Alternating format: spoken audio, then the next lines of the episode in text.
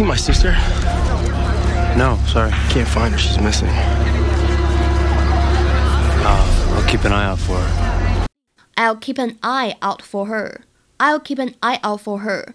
大家会注意到，当我读快了以后呢，这个 out 末尾的 t 就有一点读丢了。这个是属于英语当中的哎不完全爆破的情况。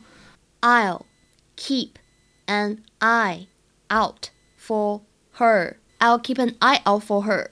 我会留意他的。英语当中呢，有一个短语叫做 keep an eye on somebody，表示照看、注意某人的意思。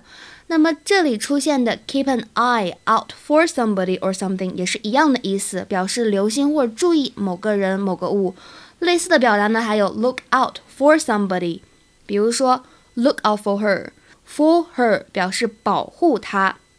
我们来看一下这样一个例句：When you are traveling, always keep an eye out for thieves。当你外出旅行的时候呢，总要留心小偷，哎，不要把东西丢了。